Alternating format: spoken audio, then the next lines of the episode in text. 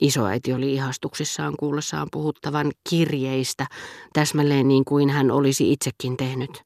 Häntä ihmetytti, että mies saattoi niin hyvin ymmärtää niitä.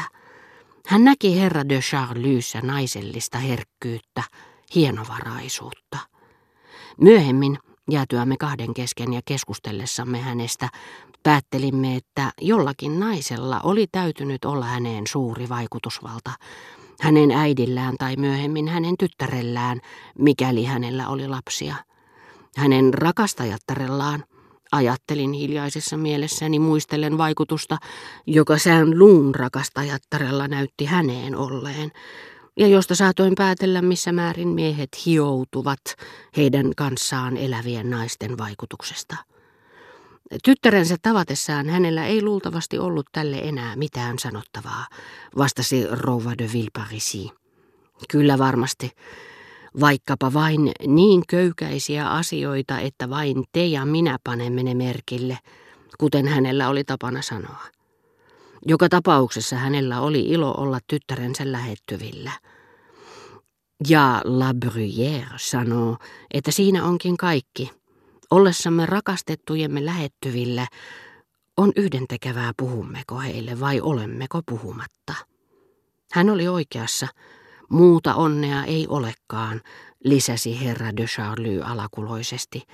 Ja ikävä kyllä elämä on niin tehty, että meillä vain harvoin on tilaisuus nauttia siitä onnesta. Itse asiassa Rouva de Sevigniellä oli parempi onni kuin monilla muilla. Hän on viettänyt suuren osan elämästään rakastamansa ihmisen lähettyvillä.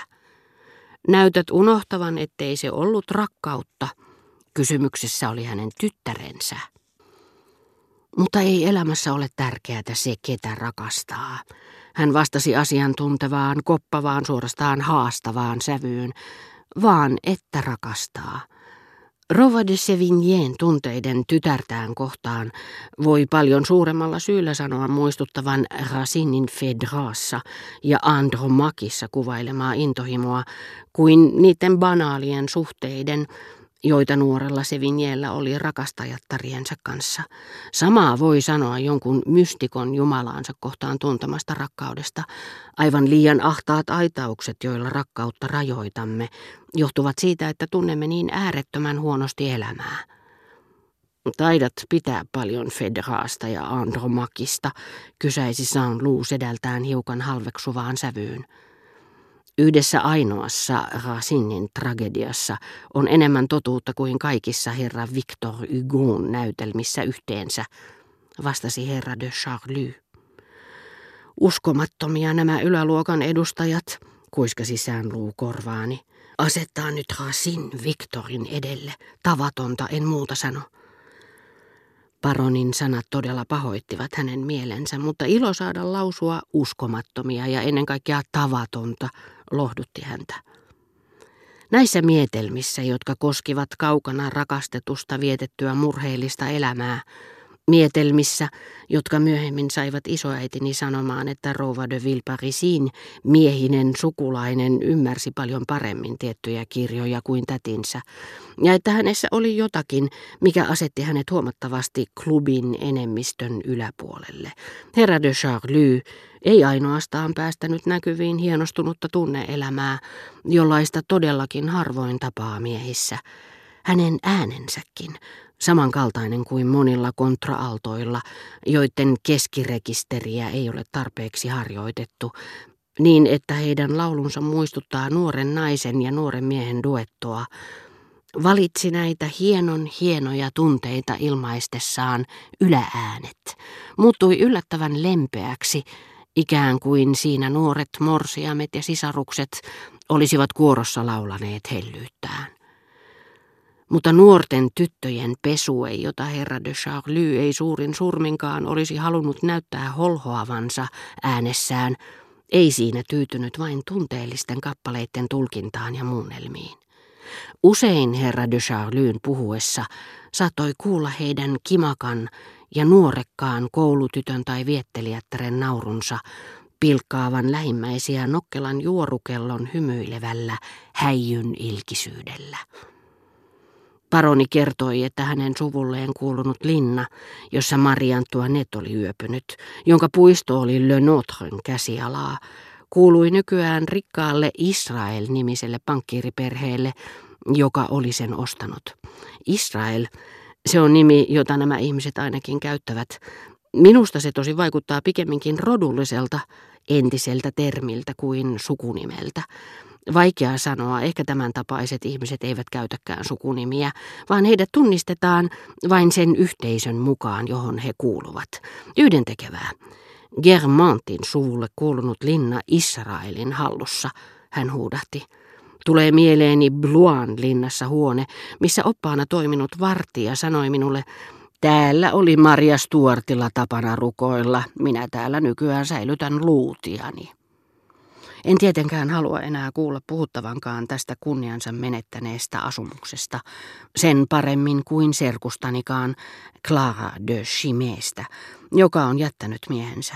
Mutta säilytän valokuvaa ensiksi mainitusta ajalta, jolloin se vielä oli koskematon, niin kuin myös ruhtinattaresta ajalta, jolloin hänen suurista silmistään ei riittänyt katseita muille kuin serkulleni.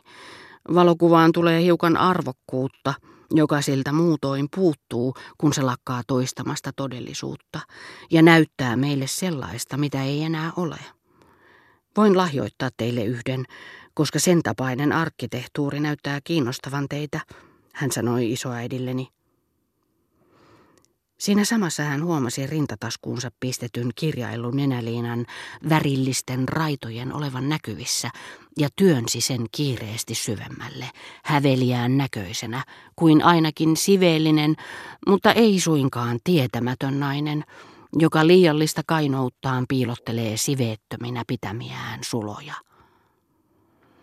Voitteko kuvitella, hän jatkoi, että ne ihmiset ovat ensitöikseen hävittäneet Le Notren suunnitteleman puiston, mikä on yhtä rikollinen temppu kuin jos he olisivat leikelleet hajalle jonkin Poussainin taulun. Nämä Israelit pitäisi tuomita siitä vankilaan.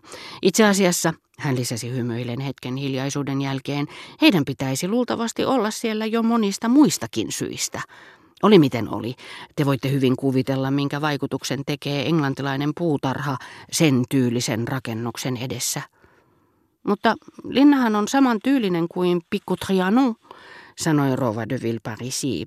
Ja Marie Antoinette teetätti kuin teetättikin sinne englantilaisen puiston.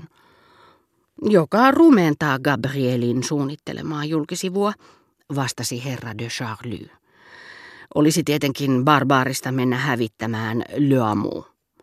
Mutta olipa ajan henki millainen tahansa, en sittenkään oikein usko, että rouva Israelin päähänpistolle voi panna yhtä paljon painoa kuin kuningattaren muistolle. Sillä välin isoäitini oli antanut ymmärtää, että minun oli aika lähteä nukkumaan, vaikka sään luu väittikin vastaan, viitattuaan ensin suureksi häpeäkseni herra de Charlyn edessä murheeseen, pahaan mieleen, joka usein valtasi minut illalla ennen uneen vaipumista ja vaikutti varmaankin hänen sedästään jokseenkin epämiehekkäältä.